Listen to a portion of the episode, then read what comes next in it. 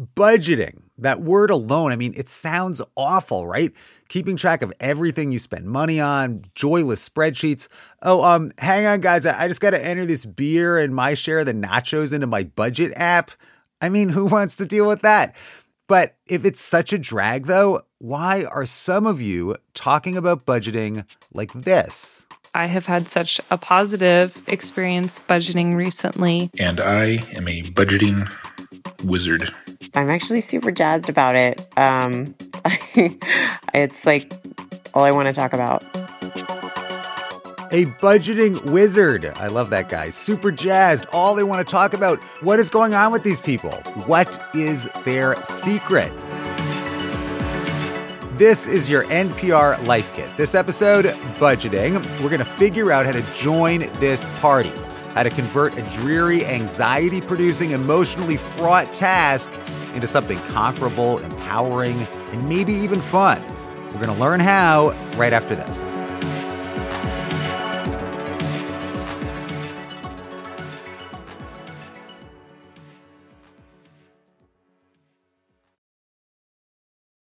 I'm Chris Arnold, and I cover personal finance for NPR. And in this episode, we're going to give you six tips for setting up and sticking to your budget. And our first big takeaway, call it tip number one you need a goal. But it can't just be any goal, right? Because I mean, you want to stick with this. You want to be a budgeting wizard. You need motivation. This is going to be fun. It can't be just any goal. It has to be something that's specific and meaningful to you. That's Kristin Wong. She's written a book called Get Money, and she writes about personal finance for Lifehacker and other publications. And she says you don't want to try to start a budget just because you think it's something that you should do if you just have like a vague goal like oh well i mean i need to be an adult. I need to be a responsible grown up you know i think most of us when we start budgeting or start wanting to get our finances in order that's the that's the goal the best goal that we come up with you know? Like it's time to be an adult. And it's just not a goal that really serves us because it doesn't really mean anything. Mm-hmm. and i mean also like who wants to be a responsible adult? You know, like, that just doesn't Deep sound down, fun. that's not really what we want you know? Yeah. no Kristin says pick a goal that actually is something that you really, really want. Like maybe you want to get out of um, $10,000, $20,000 worth of student loan debt. Maybe you want to save up $3,000 for a trip to South America. Then on a Friday night where you have nothing else to do and your friends say, hey, let's go to this hip new restaurant. You know it's going to be 50 bucks. But you don't really have a good reason to say no, except that this, you know, budget tells you not to. But when you have a goal like, okay, I want to save $3,000 for a trip to South America. Well, now you have a reason to say no to that $50 dinner because you have something to say yes to now. Okay, so a trip to South America is fun and exciting, but of course, a lot of times what gets us serious about wanting to make a budget is that we're not having fun. There's like a moment of crisis or a huge life shift. This is our next takeaway. Tip number two if you are freaking out about money, harness the freak out my water broke and we had quite the experience. That's Jessica Fisher. She was on her way to the hospital in labor, obviously.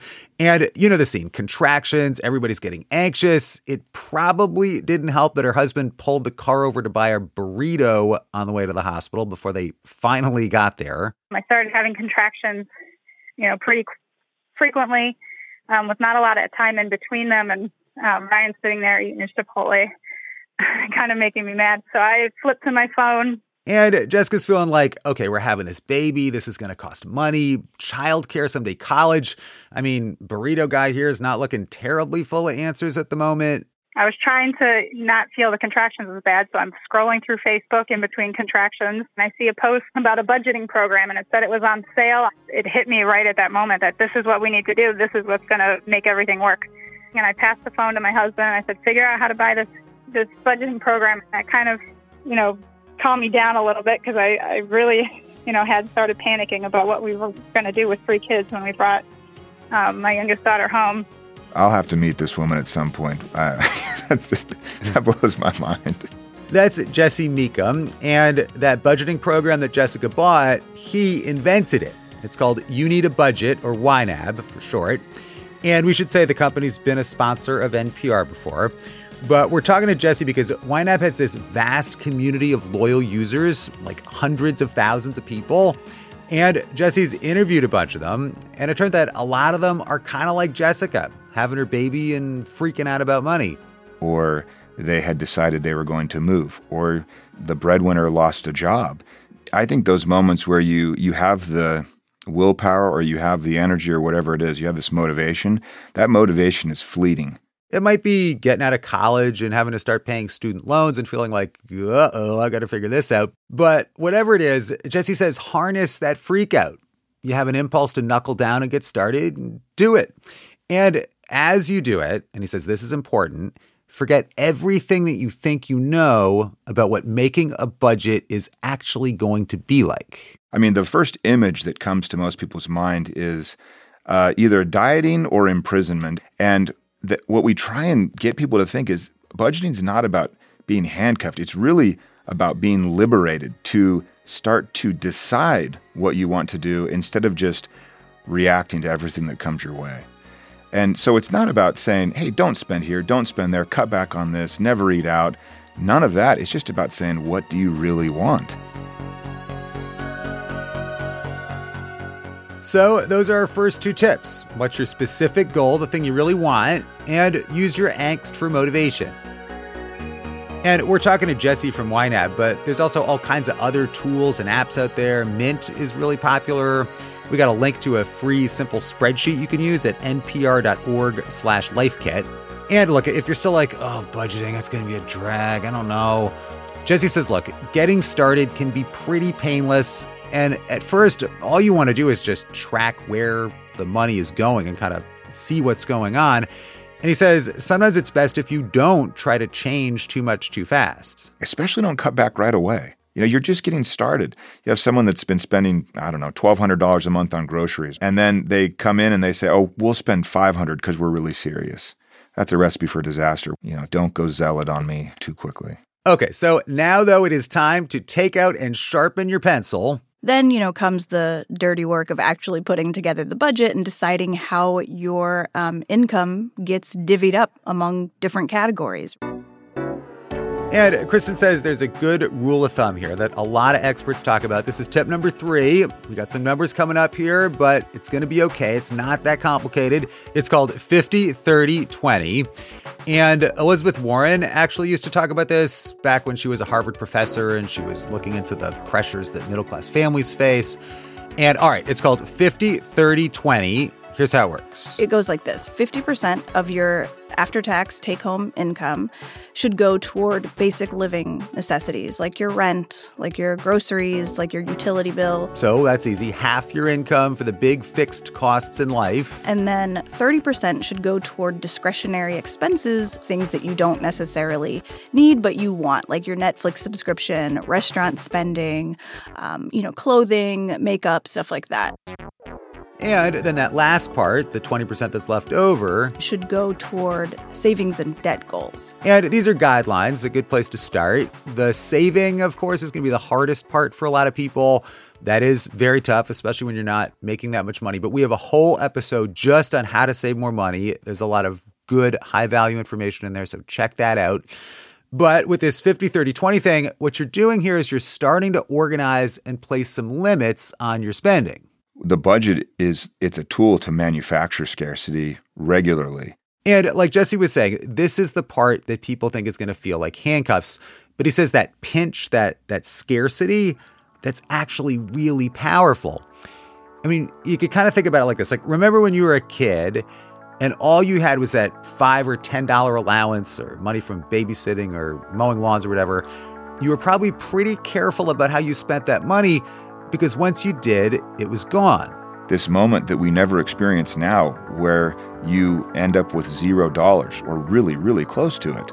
We've eliminated this, this scarcity because banks have introduced very profitable mechanisms to have you just walk past zero and overdraft a little bit and pay them a fee.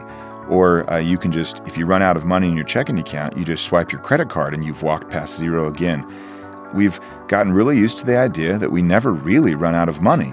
So, Jesse says this is the whole point of the budget to get back to a world where we do run out of money, to feel that scarcity.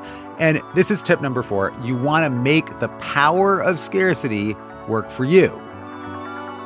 So, if your budget says 800 bucks for groceries this month or 50 bucks for coffee, whatever it is, that is way better than just looking at what's in your checking account. Absolutely. If yeah, you never look at your checking account balance to see if you can spend anything because that's a big pile of money or small pile, whatever it may be, but it's a pile that doesn't tell you any information at all. All it tells you is what your checking account balance is. But it doesn't tell you if half of that money is reserved to pay a large bill that's coming up and a little bit that's left over is to pay a preschool tuition and then you've got some left to pay the lights and you're sitting there wondering if you should buy boots you know? It shouldn't even be in the equation. So the moment i know someone's really got it is when they'll tell me jesse i went to look to see if we should go out to eat and we we only had you know $20 in our restaurants category so we decided to get some pizzas instead. I felt broke this is that that phrase is great. They'll say, I feel broke because I can't go out to eat where I want to go out to eat at this moment, but my checking account has never been bigger. And that is where I say, okay, this person got it. They're manufacturing scarcity around the priority of how much should we spend on restaurants. But on the flip side, they've got money set aside to go on some great vacation where they'll get to enjoy themselves guilt free. Jesse says a key part of that story about the pizza is that you have to actively look at your budget as you go throughout the month so it can help you make decisions.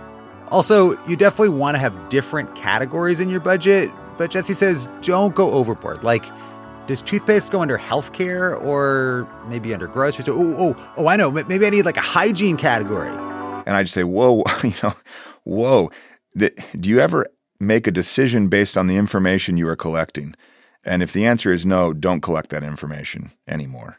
But you are going to get some useful information as you go through and make your budget. And all of a sudden, as you're tracking your spending and you're seeing where all the money's going, Kristin says you want to go through kind of like a brush fire or doing some weeding and just get rid of stuff. I mean, subscriptions, a magazine you don't read, some online service you signed up for that you just don't use. You know, my big one is candles from Target. I don't know why I love spending. I just, that's it's like the amount of like money I spend on candles. Uh, yeah, it's so stupid. Jesse says everybody he talks to cuts back on one thing for sure going out to eat. Not one, not one has ever said, well, we kept eating out at the same level and we found our savings somewhere else. Every one of them cuts their eating out dramatically.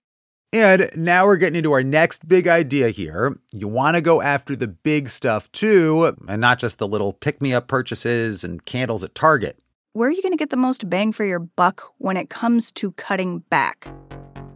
If you look at the areas where you spend the most money and think about like your rent, your housing, your food, transportation, those are I think the three biggest areas most of us spend money on if you tackle, if you make one decision to cut back on any one of those areas, it's going to save you so much more money and time and energy than trying to cut back on coffee every day or avocado toast every week.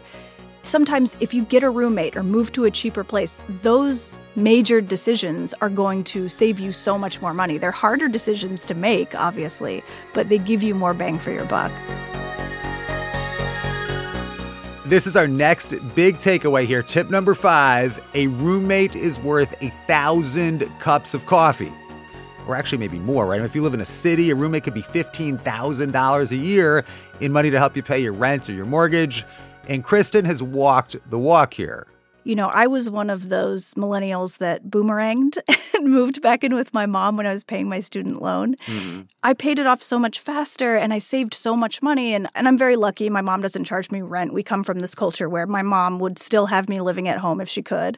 Uh, but, you know, it's just, sometimes you have to give up what you think you life should look like to think about what it could look like. And sure, I mean, moving in with her mom was kind of a bummer in her mid 20s, but. Sometimes I do miss those, you know, Friday nights where we would just sit at home, the two of us, and watch what not to wear and eat takeout. And, you know, I think about those memories now. Finally, it wasn't that bad. It worked in my favor, and I was able to get out of debt and then focus on my career.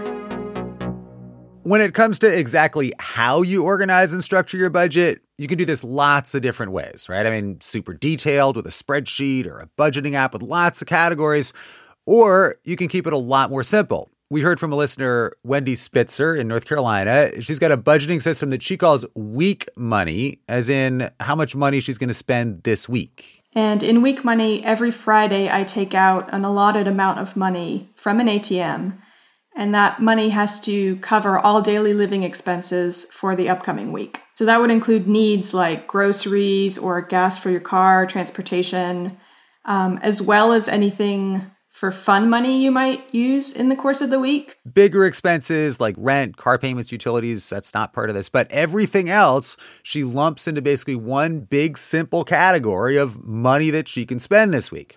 And if she makes an online purchase, she'll take the cash out of her wallet. And then when it's gone, no more eating out, no more impulse buys in the checkout line. And with this budget system over time, Wendy has saved a lot of money.